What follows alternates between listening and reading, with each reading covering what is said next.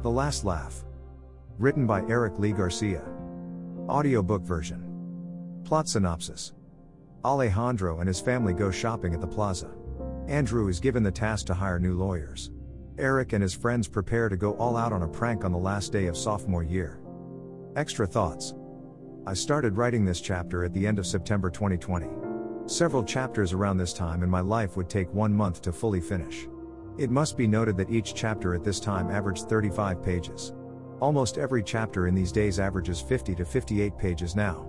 This chapter dives into a bit of Andrew's lawyer job as we haven't seen much of it. I do hope to have more lawyer scenes in the future as I had fun writing this scene with all the lawyers. This chapter also brings the subplot of the creepy clown to an end as Eric's friends help him fulfill one last joke before the school year ends. Let's begin. Disclosure. Let me remind you that several storylines here are fictionalized slash fictional. This is not a biography or of any relation to real people, places, or things. 1. Fresh Blood Part 1. 2. The Clown Reveal Part 1. 3. The Dilemma. 4. Fresh Blood Part 2. 5. Recovery, Continued 6. Fresh Blood Part 3. 7. The Ice Cream with Sprinkles. 8. The Pizza Dinner. Scene 1. Fresh Blood Part 1. 9:19 a.m. March 7, 2049. We see Andrew in front of a big table with several seats filled. He's speaking to a bunch of younger looking people wearing suits. We get a look around the room and we see six men and two women. One of the women has glasses on. It's disproportional with the number of men in the meeting. They all nod as we now can see the scene focusing on Andrew's blue tie for a second. It slowly goes up, focusing on his outfit as we can almost see his face. We then zoom out and see his face as we can now hear what he is speaking. Andrew. 92.795% winning rate. Those numbers are higher than our competition 5 hours away. Their numbers aren't as good as ours. These numbers are only going to go up from here. They've slowly gotten up over the years. We got some of the best lawyers in this company. Mr. Yall, my boss has always inspired us to be better than yesterday and even better tomorrow. He is one of the best men I have ever worked and that I'm ever bound to work with. You all would be lucky to be joining our company. We only want the best. We need the best guys. I know some of you just graduated law school, I get it. Some of you are ready to join the big boys. There are eight of you here. We will only be hiring three of you. One of the suits raises his hand to ask a question. Andrew acknowledges him and nods to him. Andrew. Question? Suit 1. If you're only going to choose three of us, why don't you pick the three most qualified? Andrew. You all are equally qualified. I've read every one of your files. Now, some of my colleagues would have just said pick the three who went to the most prestigious schools. That doesn't always equal results. You can go to the greatest school in the world and still be a terrible lawyer. You can even go to the worst law school in the world and be a great lawyer. It works both ways. Suit 2. How are you going to pick the three then? Andrew. Lawyers need attitude. They need to be ready. They need to be fearless, ruthless. We have to defend people, companies, corporations no matter if they are at fault. It's not an easy job, people. Is it rough? Yes. Not everyone can defend someone who is clearly at fault, but we do it because it's our job. I want you to love your job, people. How many of you became lawyers because you like money? Everybody raises their hand except the girl with glasses. Andrew notices that she didn't raise her hand. Andrew. Why did you want to become a lawyer? Suit 3. I became a lawyer because my mother said it would be good for me. She thought I would fit perfectly with the other lawyers. Andrew. Was your mother or your father a lawyer? Suit 3. Heavens no. My mother was a maid for most of her life and my father was an alcoholic who died many years ago. Andrew. Well, I'm sorry about your father. Suit 3. Don't be please. Andrew. What do you mean? Suit 3. My father was an alcoholic who killed himself slowly drinking all the time. He cared more about getting his buzz on than actually worrying about his family. I vowed many years ago that I would never become like him. He was such a disgrace of a human being. He was a waste of life, and I don't need you telling me sorry that he died because that alcohol should have killed him a long time before he actually died. Andrew. Um, that's actually a lot to take in. Suit 3. I've been told that it is, but now that I've cleared the air with that, you can continue on what you were saying. I apologize for blurting all of that out. It was perhaps unnecessary. Andrew. Let's continue then. The way I'm going to decide is simple. One of the best skills a lawyer can have is his words. I'm going to have each of you to tell me a speech of why we should hire you. Suit 4. We weren't told that we needed to have a speech ready. Suit 5. Are we going to have time to write this speech? Andrew. I'm going to give you all 15 minutes to write or to figure out said speech. Do you have to write it? It doesn't matter to me, but you have to persuade me why I should hire you. I want to see and feel your words flow because a lawyer's greatest weapon is his or her wordplay. 15 minutes starting, now. Everyone begins flipping through papers erratically as Andrew smiles. He walks out of the room and pulls out his phone. He begins dialing and then raises it to his ear. Slowly, he paces back and forth. Andrew. Hi, baby. Carol. Hey, you. What's up? Andrew. I'm doing interviews right now. Carol. Oh, yeah. Today was the big day. How many do you got? Andrew. Well, we originally had 29 applicants. Carol. That seems like a lot. Andrew. We do good things here. Carol. So I've been told, ha ha. Andrew. Where are you? Carol. I'm getting myself and your little girl ready. Andrew. Where are you going? Carol. Freysa invited me and Leah to go shopping. Andrew. Where are you planning to go shopping if I may ask? Carol. The plaza. Andrew. That sounds, that sounds fun. Carol. It should be fun. It's been a while since I shop, you know? I'm getting my thin body back so it's time to find something new. Andrew. Well, looks like you'll be having a busy day. Carol. It's just another day for me, honey. Andrew. Are we still set for dinner at my dad's house? Carol. I, I would think so. He didn't say we weren't meeting over there today. Andrew. Okay. Okay. Hey, you know I love you? Carol. How much? Andrew. A lot. Like, more than a lot. Carol. A lot, a lot? Andrew. More than that. Carol. I love you too, baby. Have a good day, lover. Andrew. You have a good day, lover. I'll be thinking about you. Carol. You better be. Andrew. Always. Love you. Bye. Carol. Love you, bye. The call ends. Andrew hangs up the phone and smiles to himself.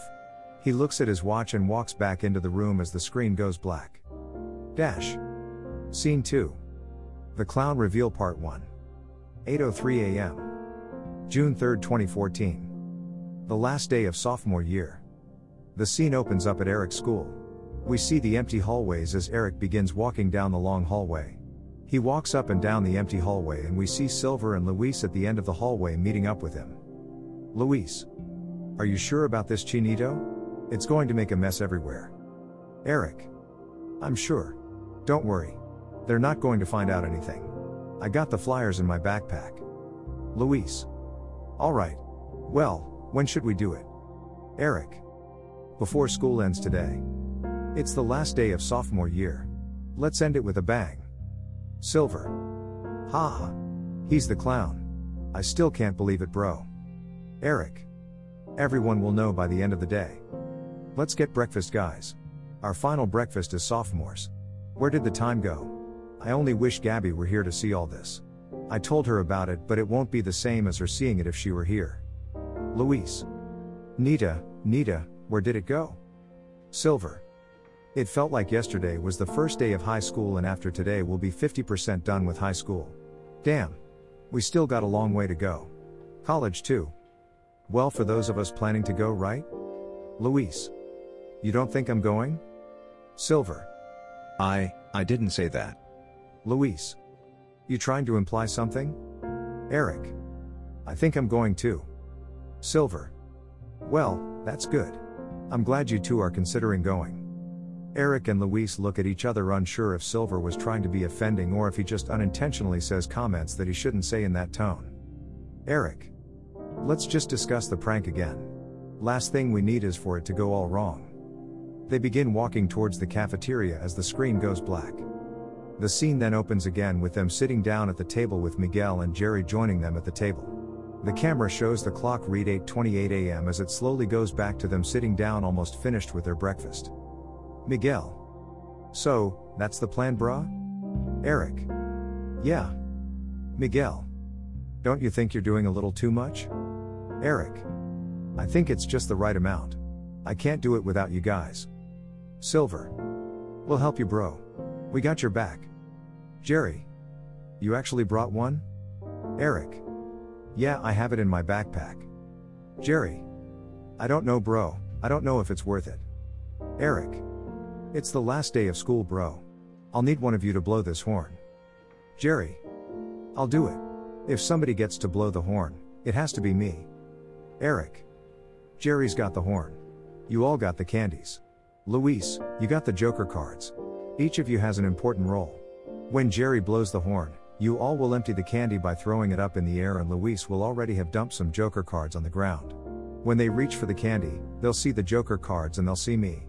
I got other friends helping in different hallways. I thought about pulling the fire alarm, but that would be going completely overboard. Jerry. I think you fucking lost it, buddy, but alright, I fully support this because we get to go out with a bang. Eric. I got two guys blowing horns in separate hallways. I got about six guys throwing candy in the air. I got two guys dumping my signature cards on the ground. It's going to be fun. The final prank. Eric gets his phone out and sends out the tweet that will change his Twitter feed forever. He sends out a tweet revealing that he is the clown. And he plans on delivering one final wink to his Twitter followers. The scene switches to Eric sitting at his desk with Nathan and Brian sitting nearby. Eric.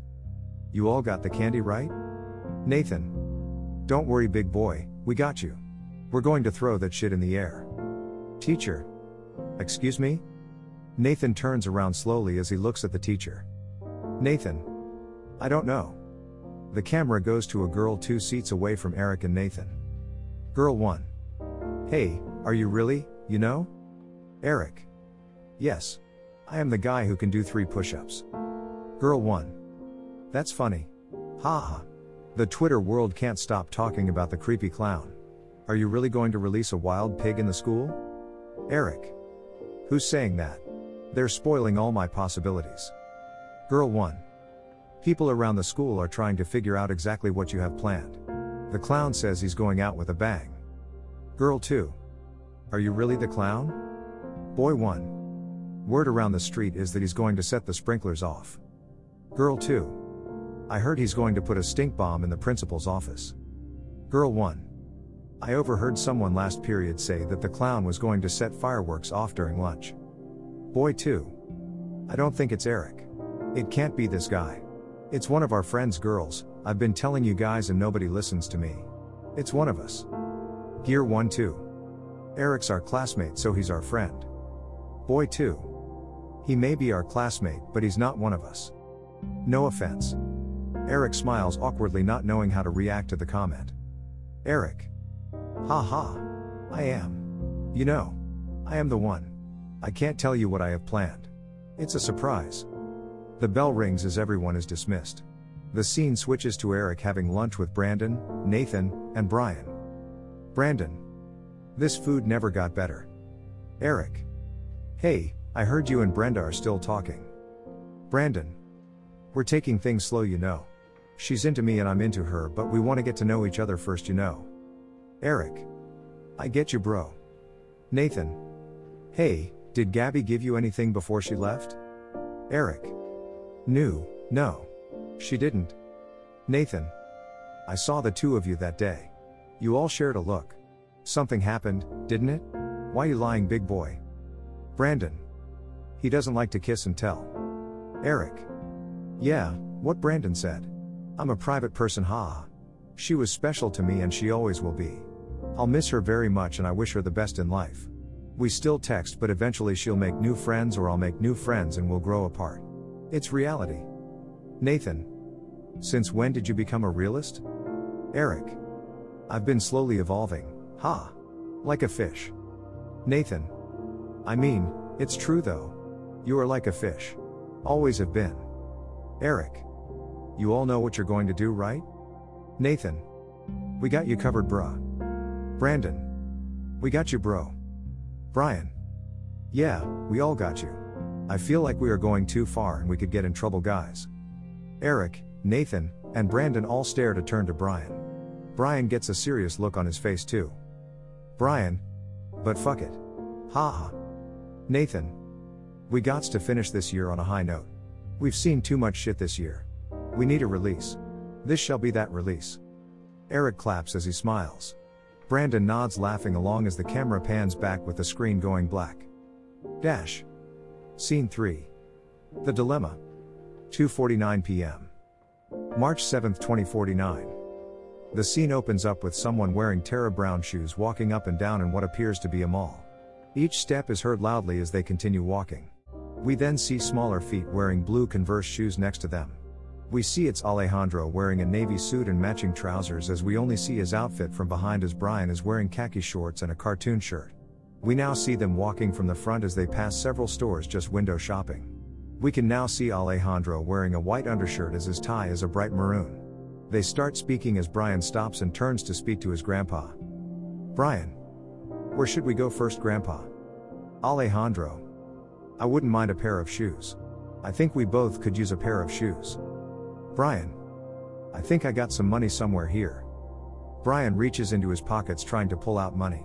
Alejandro smiles at the thought that Brian thinks he'll be paying for anything. Alejandro wouldn't allow it. Alejandro. Oh no, son. I couldn't expect you to use your money. Grandpa's got you. Brian pulls out a wallet with a roaring T-Rex. Brian.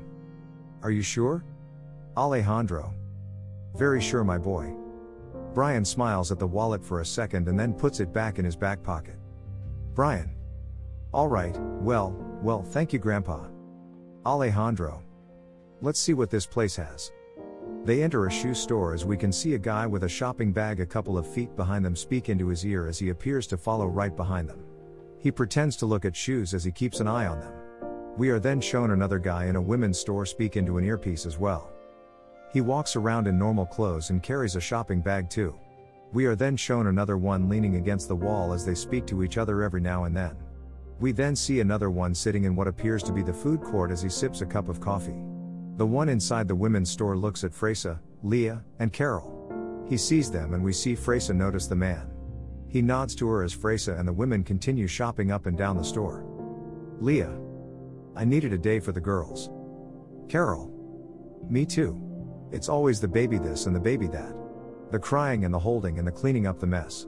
It's exhausting. Am I, am I bad mother for wanting to get away from it all? Freysa. Not at all. You are a very good mother. Mothers need their days. They deserve their days off from being a mother every once in a while. I remember my little one. He was such an angel, the little one. Leah. You have kids, Freysa? Freysa. Kid, I would have loved to have more, but I was always busy and well. You need a man who wants to have children. Leah. Were you married before Freysa? Freysa. I, I was, but it feels like it was ages ago. We divorced like 10 years ago. Something like that. Around there. Marriage is such a big thing that I feel isn't appreciated enough anymore. People get married for the wrong reasons and those should get married, never marry. What a tragedy really. Freysa grabs a purple sparkly blouse. Freysa. I love it. I love it. It would go perfect on you Leah. Leah. You think so? Freysa. Oh yes girl. Carol. What do you all think of this outfit? Carol picks out a silver dress that's open in the back. Freysa. I think that outfit would go perfectly with a hat like this one. Freysa reaches for an oversized gray silver hat. It looks like something Princess Diana would have worn. Carol. You know outfits girl. Freysa. Shopping can be so therapeutic ladies and don't you all ever forget it. Carol. I'm taking notes ha ha. I think I'm going to try it out. Carol begins to walk away and exits the scene temporarily. Leah. You've known my father for a really long time, huh? Freysa. I like this, yes, darling. I've known him almost my whole life. Well, it feels like my whole life, ha ha. We, um, we lost a few years in between, but we almost always somehow, someway returned to find each other. Leah. Did you know my mother? Like my actual birth mother? Freysa. Now this should be thrown away. Why would they sell this? You. No, darling. I've only heard stories about her. I'm sure the same ones you've heard. I'm sure she loved you very much. I'm sure she would be proud to have a daughter like you because if you were my daughter, I would be proud. A businesswoman is somebody to admire. Leah. I, I try to be good. I always have. Freysa. Looks like the Hernandezes did a good job then. Leah. You sound like my dad. Freysa. I'm sure by now you know that you and Andrew are a shining beam of sunlight? He's not, he's not the same man anymore. I've seen him do things, say things that I, I never thought I would hear or see. Leah. Really? Freysa. Oh yeah. You just don't see it because you haven't known him as long as I have, but he's, he's changing for the better. Leah. He tries really hard, doesn't he? Freysa. Oh yeah, he does. Love does that to people. Leah. I guess it does. Carol comes back with the outfit showing herself off in the mirrors. Carol. What do you all think? I think I look good. I just had a baby a couple of months ago, but my body is returning to what it used to be. I don't look like a fat cow anymore. Leah. You look amazing. That's a date night outfit right there. Carol. I need to have a date night soon with this outfit as soon as possible. Let me send Andrew a selfie of myself in this outfit. He probably won't even reply right then and there, he never does. I'll send it anyway. Carol begins taking poses of herself as she smiles for the camera as the scene changes back to Alejandro and Brian. Alejandro. Those were some nice shoes you picked out over there. I liked how you put them on before we even paid for them. Brian. Shoes like this have to be worn before they are paid for. I can run with these shoes. I can jump with these shoes. I am invincible with these shoes. Brian runs in place as the camera zooms in on his shoes as Alejandro smiles. Alejandro, voiceover. I only found out yesterday that Mike Morales was alive and well. Maybe not well because he'll never be happy, but you get the point. As of today at 8 in the morning, I assembled security to watch over me. Watch over my family. Watch over my team. There's at least 20 hired men at least until we know it's safe. The one following Brian and myself is Luke. He's one of the very best. These 20 men are locked and loaded at any moment's notice. Last thing I'd want is for anyone to get hurt. That would be the last thing I would ever want to happen. I don't hire these guards to protect me really. I've lived a life that people only dream of. If this sickness doesn't take me soon enough, something else will. I used to be so careless in my younger years, but I got lucky I made it this far. I worry more and more for their safety. They haven't come a knocking for me yet, but maybe one day they will. Sooner or later, we all get taken down and all we are left with is memories of our past life. Whether I rot in a gravesite or a jail cell remains to be seen. I don't know how serious the Ides of March is, but I am prepared for whatever may come. I've come to accept death, but has Mike come to accept that? I don't know how far Mike will go this time around. I fear for my family being collateral damage in this war. One thing's for sure when I get my hands on Mike, I'm going to do what I should have done that night. I'm going to make sure his heart stops beating when I'm done with him. I don't believe I will be at peace until I know his heart has stopped beating its last beat. Brian. I could go for some pizza. Alejandro. You read my mind. The screen goes black. Dash. Scene 4. Fresh Blood Part 2. 11:21 a.m. March 7, 2049. We see Andrew standing in front of the big table of possible future employees. He sees one of them ruffling through papers erratically. Some look calm, unafraid, but almost every single one of them looks nervous in some kind of way. He sees one of them tapping their hand on the table. Another bites the back end of the pen. He watches the seconds left on his watch. He taps his hands loudly on the table and begins walking around the table as he speaks. Andrew. Any volunteers? Suit 3. Nodded. Suit 4. Real mature. This isn't child's play. Suit 5. You look a little old to be a lawyer. Suit 6. I'm 55. And? Suits 4 and 5 laugh with each other. Andrew points at Suit 4. Suit 4 leans back in his seat looking dazed. They then stand up, almost taking the wrinkles out of their suit coat as he clears his throat before speaking. Suit 4. Nice to meet all of you. My name is Victor Steele. Andrew. Nice to meet you, Mr. Steele. Why should I hire you? Go. Suit 4. I believe you should hire those of us that have tough skin. I don't know any of you in this room, but it isn't difficult to point out those that have the tough skin and those that don't. I have the tough skin and I believe I can do some amazing things for this firm. If you take me in, I can assure you that your winning rate will only go up and not go any lower with me. Andrew. You have tough skin, huh? Suit 4. Yes, sir. Andrew.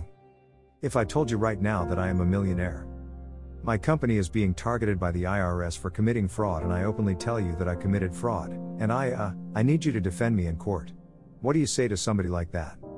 Suit 4. Now look, sir. I'm going to be straight with you. Things don't look good, but somebody will have to take the fall for the fraud. I can't guarantee you that you will not see the inside of a jail cell, but I can tell you that I will do everything in my power to make sure that nothing bad happens to you, sir. I will defend you like my life depends on it. Andrew. But I committed fraud? Suit 4. You are not guilty until proven guilty, sir. We are not going on public opinion, but there may be some cases where it does take an impact, but this is not the case. Andrew. Okay, take a seat. You. Go. Suit 1. I went to the University of Florida and I um I got a bachelor's in political science and I studied law in Colorado. I was in the top 100 of my class and if there's one thing I know it's discipline. Andrew. Thank you. Suit 1. I'm not done yet. Andrew. I heard enough. Get your suitcase and get out. Suit 1. Okay. Suit 1 grabs his briefcase and packs all his things and leaves the room with everyone just batting their eyes. The door closes slowly behind him as the next person is given permission to speak. Suit 7. I like winning. I didn't become a lawyer to help people. I'm sorry, but it's true. I don't just like winning, but I like money too. You see this suit I'm wearing? It's not an ordinary suit. I see a handful of you have the very same brand. That means you got good taste. I'm proud of those that still have some fashion taste. Andrew. You just lost a case. What do you do next? Suit 7. Well, I never lose, so I don't know what I would do. Andrew. You never lose? Suit 7. No. Andrew. Get out. Now. Next. Suit 7. I have never lost a case, but if I did, I would acknowledge that we all fail sometimes. It's part of life. You need to understand that you and everyone around you will fail at some point. Losing isn't bad, but it's how you let it impact you. You get right back up and kick ass. Always. Andrew. Okay. You can stay. Sit down. Andrew notices that there are only five left that he hasn't heard from.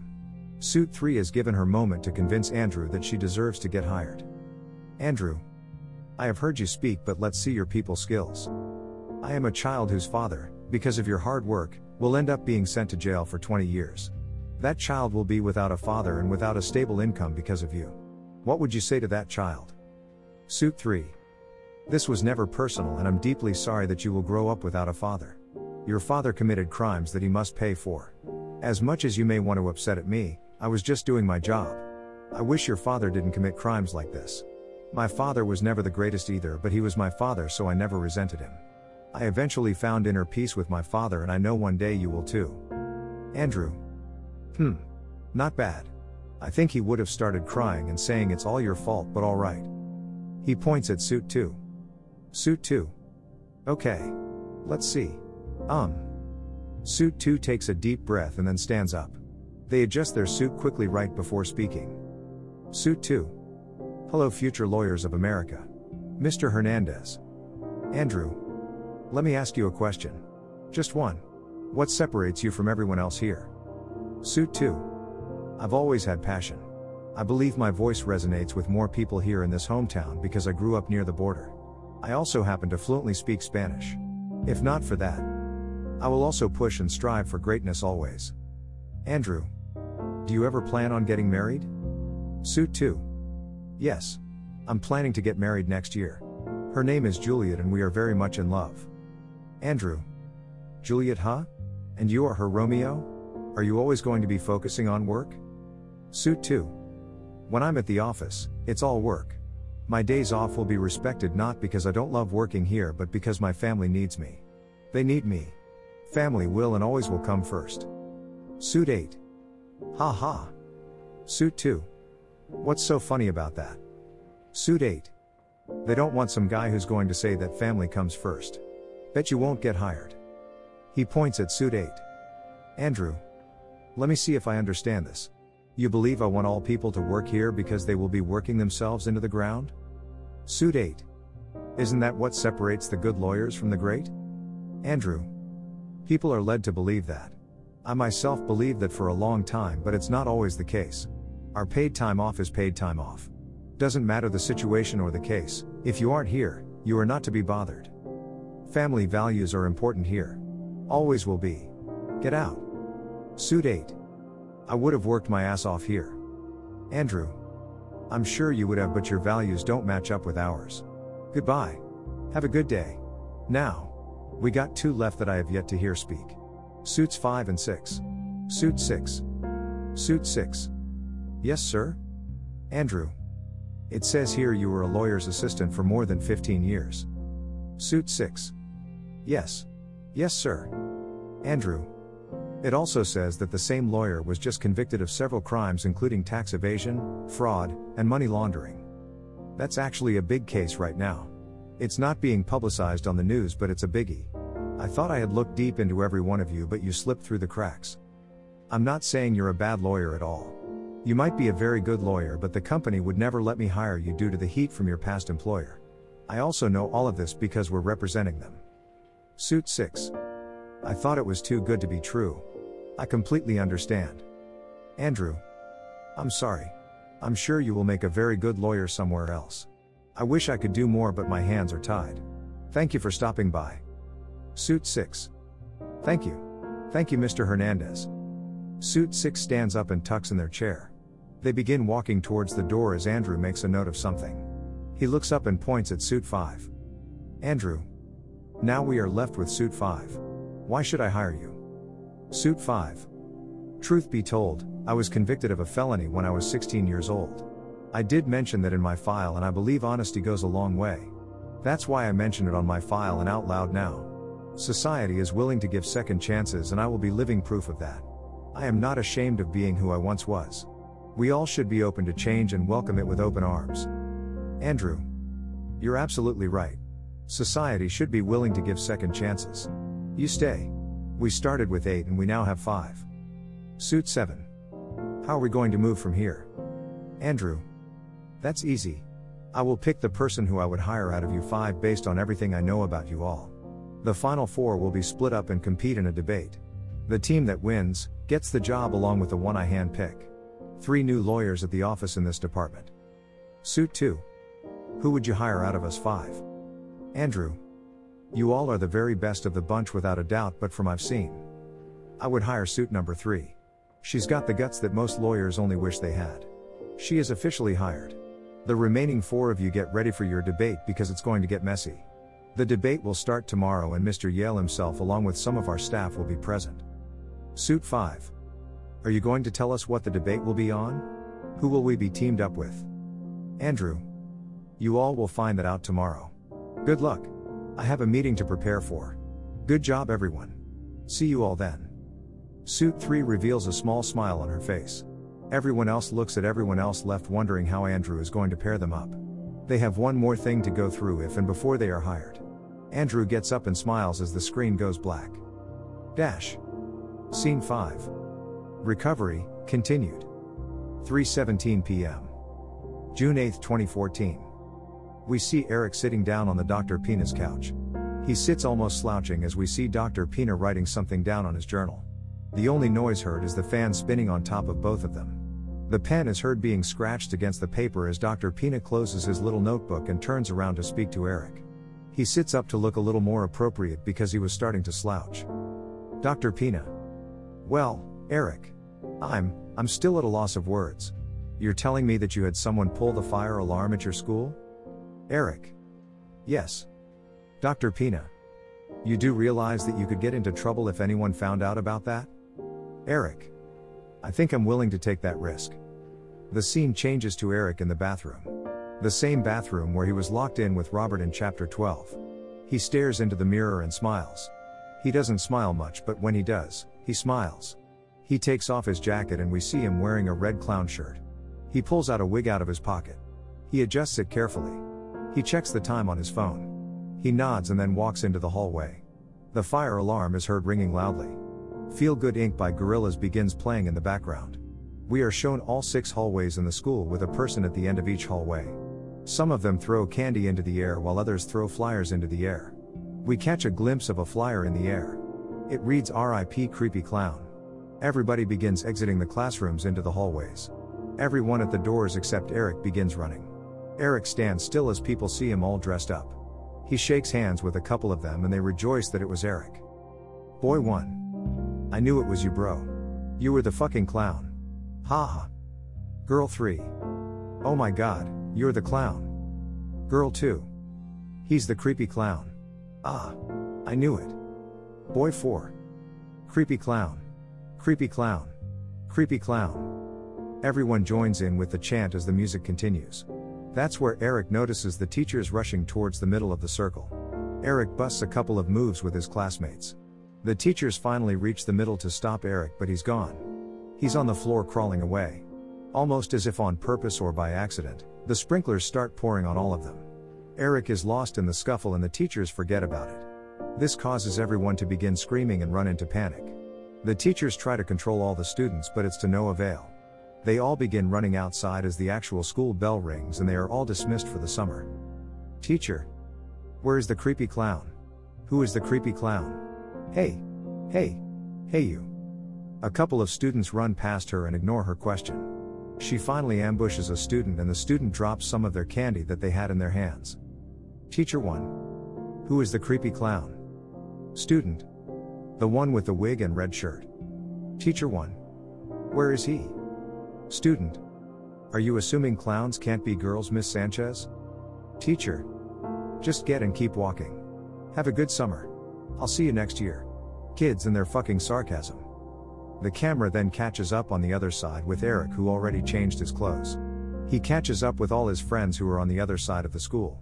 We see them continue walking off into summer vacation. Teacher 1. Why did the fire alarm go off? Teacher 2.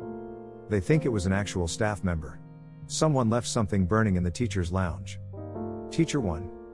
Hmm. Seems fishy. Teacher 2. It's summer. Who cares?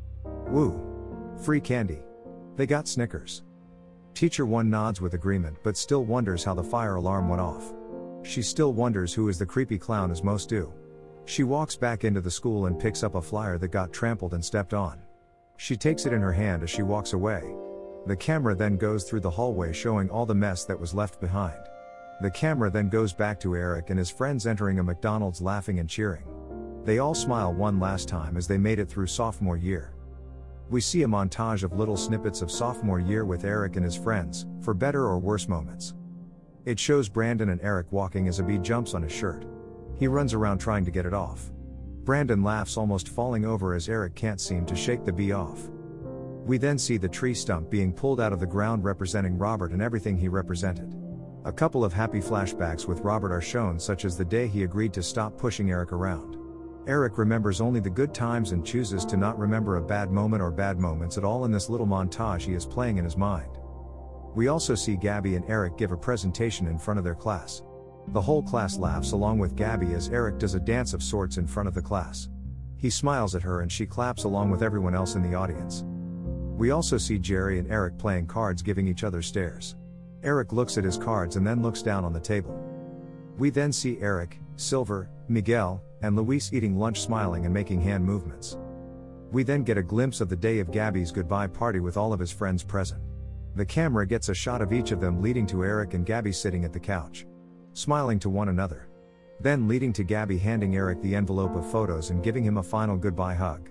The car drives away as Eric stands still and the scene goes back to Eric and his friends at McDonald's in line ready to order. All happy. Almost forgetting about the consequences that can come out of it. All of it. Eric, voiceover. That was awesome. I couldn't have asked for a better ending to a school year. This year with the whole school shooting, it, it left me a little traumatized. I can't say it didn't. Dr. Pina has helped me come a long way from that and I'm thankful for him. My friends, well, they've helped me get where I am too. I don't know how I would have been able to get this far without them. I love them. I never expected Gabby to leave. That thought crosses my mind a good amount too. I know she'll be happy. I know I'll be happy. The feet pictures are great, what can I say? Sophomore year has come and gone and summer starts, now. The screen goes black and returns to Eric sitting down with Dr. Pina. Eric. Well, well, yeah, I mean, I didn't pull it. The person who pulled it had a mask on. I don't know how the sprinklers went off because I didn't do that. I was responsible for all the papers on the floor and most of the candy wrappers laid all about the school, but I didn't really do anything bad. Dr. Pina. I think I've known you for a while, Eric, and well, I consider you a good kid, so maybe it was just a one time occurrence of going against what was right. You broke rules and you could have gotten into serious trouble. Eric. I know it wasn't what I normally do, but it just felt good to be somebody you know. Most of my life I have felt like a nobody, but after that, I felt like a somebody. Nobody will ever forget the creepy clown after what I pulled today. Dr. Pina. Right. So, yes, of course, we all want to feel special. We all have this need to feel like the center of the world, but there's limits to everything. Without limits, the world would be chaotic. Eric. I guess. I did think I was going a little too far, but with the year that I've had, I thought I deserved a little rebellion, you know? Dr. Pina. I, I suppose so. We mustn't take advantage of the trauma we have with us because then that defeats the purpose of getting better. I do hope that this is a one time occurrence and that you let it happen because I'm sure you orchestrated most of the thing. What did your friends think about it? Eric. They liked it. All of my friends helped out one way or another. It was an awesome day. After everything, we went out to eat and ended the year on a high note. I didn't tell my friends this because I didn't want to seem lame or whatever, but I actually ended up calling the principal after hanging out with my friends. Dr. Pina. You called the principal? Eric. Yes. Dr. Pina. You called the principal that you played a part in all that? Eric. No. I did an even better thing. I told him I alone did everything. I took credit for all the mess and all the commotion. He looked at my record and saw that I was a good kid. I mean, I've never gotten into trouble before or anything, and he actually wanted me to rat out who helped me, and I wouldn't budge. He ended up admiring me for taking all the blame that so clearly should have gotten a handful of people into trouble. Dr. Pina. Well, you should have started with that haha. What else did he say? Eric. He said my punishment would be to come back to school next week and to help clean up all the mess.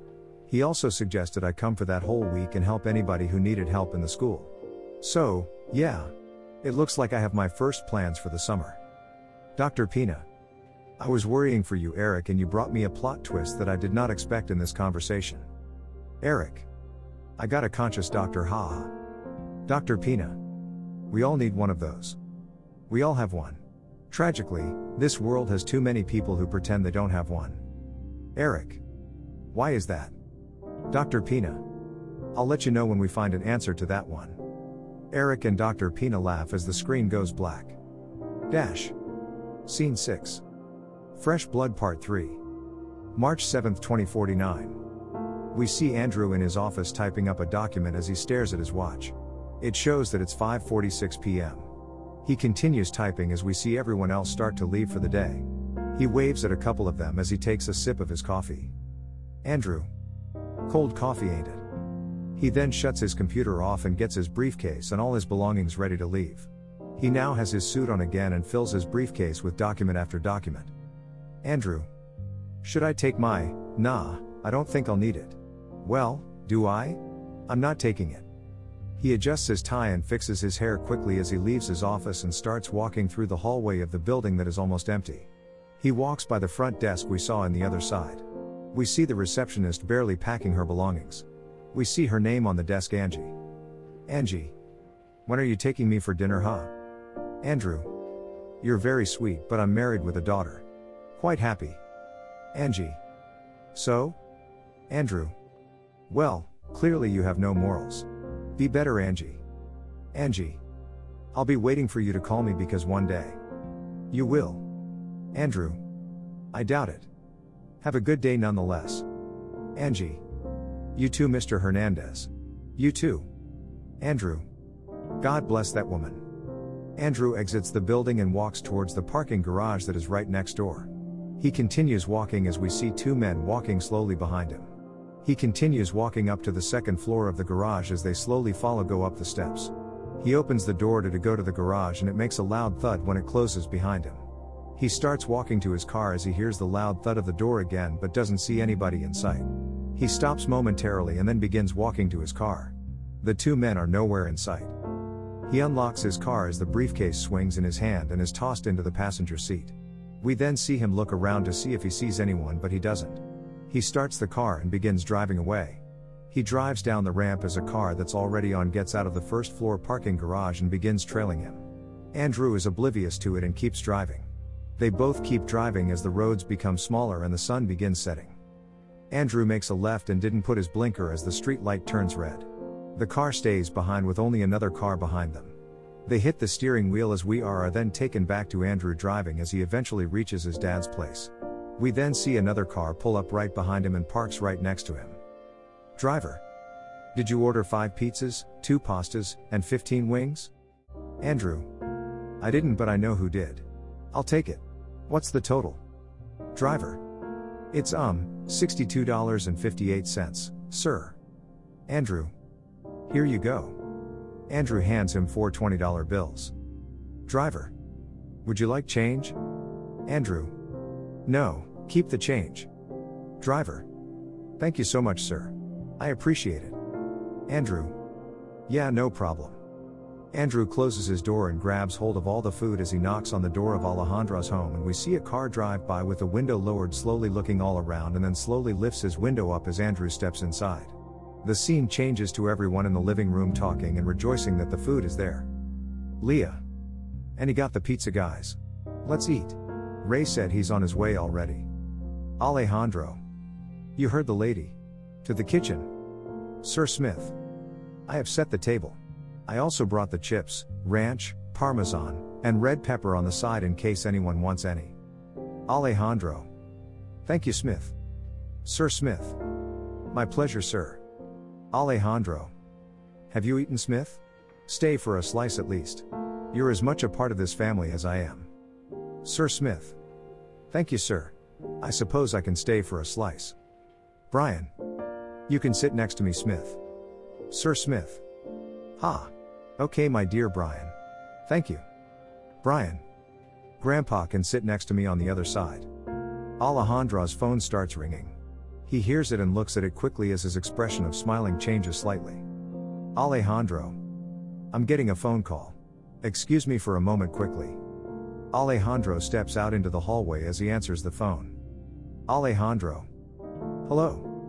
Caller. We followed two men who were apparently following Andrew, but we lost track of them. They were just following slowly behind, and it didn't look like they even tried to find his path when they lost him. Alejandro. Did Andrew notice anything? Caller. He may have heard or sensed something, but we'll keep our eyes open regardless. We have several of our men around and close by in case anything happens. Don't worry, sir. We are here to serve and protect you and your family at any means necessary. Alejandro. Thank you for keeping me updated. The call ends. Freysa steps out into the hallway as the loud noise from the dining room can be heard. Freysa. Is everything okay? Alejandro. A couple of men were following and stalking Andrew. Freysa. Mike's men? Alejandro. I don't know, he didn't say, but I'll assume yes. The Ides of March approaches closer and closer, and I worry for what Mike has in store for us. He could come for my children, and I cannot allow for anything bad to happen. We must find him soon. Freysa. You have people watching over all of us at all times. I'm sure Mike isn't stupid enough to try to take one or any of us. I don't think he's that stupid. Everything will be fine. When our people find him, which they will, we'll put all of this behind us. Alejandro. I hope so, Freysa. I hope so, but that's not all. Freysa. What else happened? Alejandro. Mike called me yesterday. Freysa. He did? What did he say? Alejandro. He says that someone in my family has betrayed me and that he has proof that they betrayed me. Freysa. Did he say who? Alejandro. No. Freysa. The traitor will be revealed if there was a traitor. Alejandro. I hate these mind games. I should have made sure his heart stopped beating before I buried him. Freysa. It's not your fault for whatever he does from this point on. Leah exits the dining room and walks by them. Leah. What are you all talking about over here? Freysa. Oh, nothing important, dear. Alejandro. An old friend called. I was just telling Freysa if she remembered him. Leah. Oh. Okay. What did I come out here for? Oh, yeah. Ray's here. Leah walks down the hallway to open the door for Reyes Freysa and Alejandro go back into the dining room, dropping the previous conversation. The screen goes black. Dash. Scene 7. The ice cream with sprinkles. 3:54 p.m. June 8, 2014. Eric walks down the hallway of his therapist's office and as usual and he looks at the paintings on the wall. He continues walking as he also sees the mirror and notices his hair is messy. He stops completely to adjust his hair to the side, fixing it as best as he could. Eric. Good enough. He exits to the waiting room where he goes to sit next to Rosie as per the usual. Rosie. Hiya. Eric. How you doing today, Rosie? Rosie. I'm always good. Eric. No, you're not. Rosie. Haha, you be right.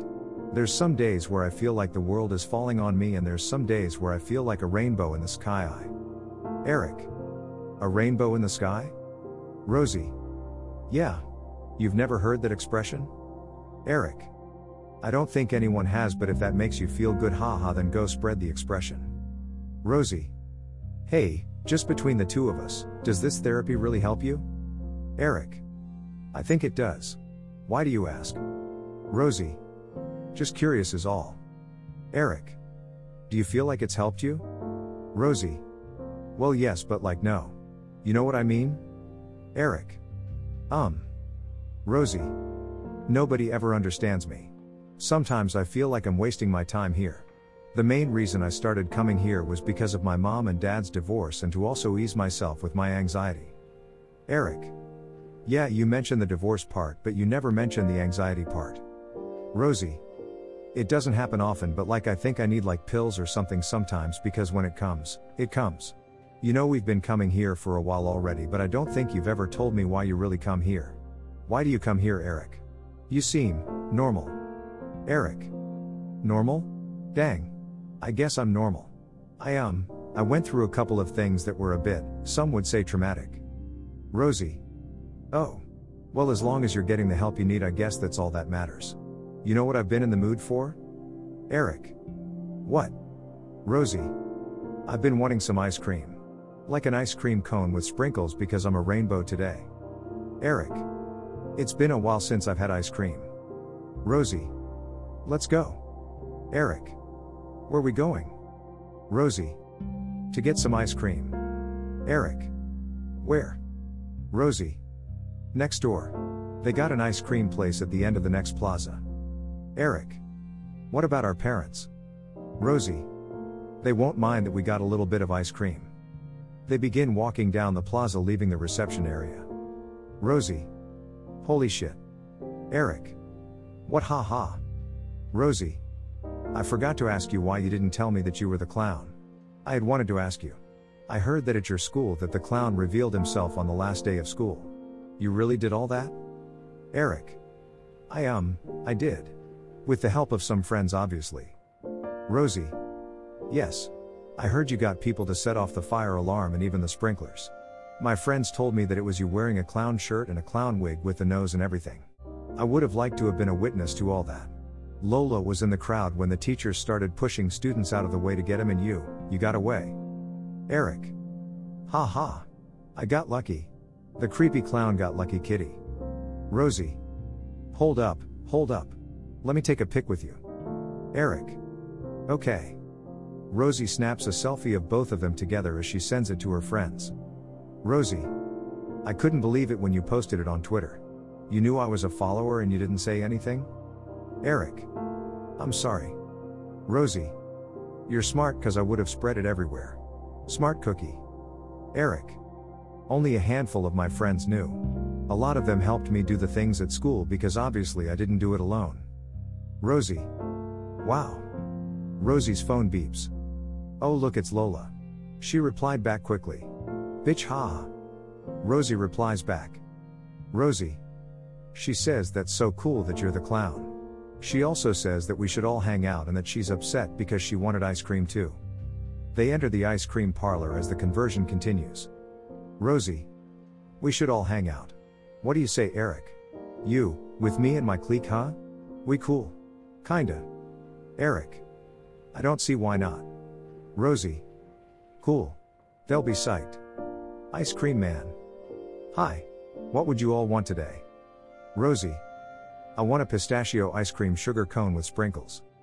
Ice Cream Man. What about you, young man? Eric. I'll have a um, there's so many choices. Ice Cream Man. Take your time to think about it. Eric. I'll have a butter pecan cake cone. Rosie. No sprinkles? Eric. Add sprinkles too. Ice Cream Man. Yeah, yeah. Everybody wants sprinkles. The ice cream man makes their cones as the screen goes black. Dash. Scene 8. The Pizza Dinner.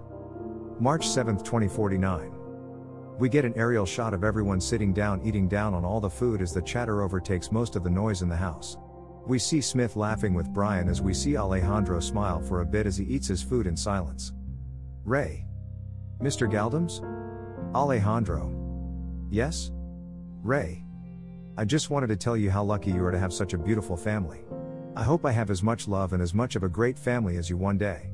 You're a very lucky man, sir. Alejandro. I am, very lucky to have everyone here in my life. We started with an elegant dinner the first time I ever invited you all into my home, and look at us now, we're having pizza for dinner. Brian. Pizza for dinner is the best thing ever, Grandpa. Alejandro. It does make me feel young again. Carol. I used to not like pizza when I was a kid, but I finally tried it as an adult and fell in love with it. Especially during the pregnancy. I had Andy constantly on almost a weekly basis buy me pizza. I would always have thin crispy with pepperoni and pineapple. Brian. Pizza with pineapple? That's gross. Pineapple is a fruit and it shouldn't be on pizza. Ray. I agree. I'm not a fan of pineapple on pizza. Leah. I like pineapple and I like pizza by themselves, but together? That doesn't sit right with me either, girl. Carol. Have you ever tried it? Leah. No. Carol. Well, there's still some left with pineapple. I suggest give it a try before you agree with them. Andrew. I was with you all too. I thought it was gross, but I finally tried it and it ain't that bad. It gives a little sweet taste. Sir Smith. My girls hated pineapple. They loved almost every fruit except pineapple. I could never get them to like it, even as adults, they still hate it. Freysa. I think pineapple on pizza is good. I'm feeling a lot of feelings on this side of the table on people who don't like pineapple on their pizza, but it's good, guys. Have you tried it, Ray? Ray. I've tried it a couple of times and no, no, I didn't like it. You. Alejandro. I'm siding with Carol on this. I like pineapple on my pizza and then I like to dip it into some ranch. Freysa loves doing that too. Carol. Yeah, um, I like pineapple on my pizza but ranch on the pizza? That's a no no for me. I like ranch on my chicken wings but not on my pizza. Andrew. I like ranch on my pizza. I tried that with my roommates when I was in college. He liked ranch with everything. Freysa. That's me right there. I like ranch with everything. Alejandro. That's true. She does. I like ranch with a lot of things, but the food I liked with ranch I usually don't eat anymore. Freysa. He's always eating the healthy food that Smith makes.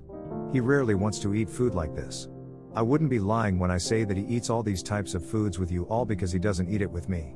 I like this type of food and I'll eat it every so often, but him, nope. He's changed. He used to love this food. Alejandro. I don't eat this food because of my health. Andrew. Do you got health problems, Dad? Freysa. He's always said he does it for his health, but he's been as healthy as a horse for as long as I can remember. Alejandro. I don't got health problems per se, right, but I like taking care of myself. Brian. Grandpa strong. You all should see him work out. We did pull ups a while back and he did so many back to back. He's like a Terminator or something. Andrew. I need to get that kind of motivation. Ray. I work out every once in a while, but I get lazy. I'm a lazy person when it comes to having a schedule to work out. Carol. That's me right now, but I've been slowly getting back to it. Freysa. He's always insisting I join him, but I'm not all into his type of workouts. I like working out alone. I don't like working out with others seeing me. Andrew. I still got some dumbbells at my place and I haven't used them in so long. Carol's the one that occasionally now started to use them. Carol. I want some toned legs and arms, Andy. Andrew. We don't want you to get too strong. Carol. Are you afraid that I can end up being stronger than you? Andrew. I fear for the day that you'll be so strong and you'll try to take me down. Carol. Ha ha. You're so silly. Leah. Who was your friend that called you dad? Alejandro. He was just an old friend, Frank was his name. He was um, he was reaching out to me because he needed a small favor. He just got laid off from his job and he was asking me if I willing to be one of his recommendations. Leah. Well that's nice of you dad. Alejandro. I try to be ha. Andrew. You all should have seen the people I hired today. We started with 8 and ended up with 5. I was playing mind games with them and I put them on the spot and everything. Three of them didn't play ball so they were told to leave and they left. They were supposed to refuse to leave but they didn't understand the game so they weren't hired. I think Y&T will benefit with having these hirees. Ray. I forget that you're a lawyer sometimes man. How is that going at the moment? Andrew.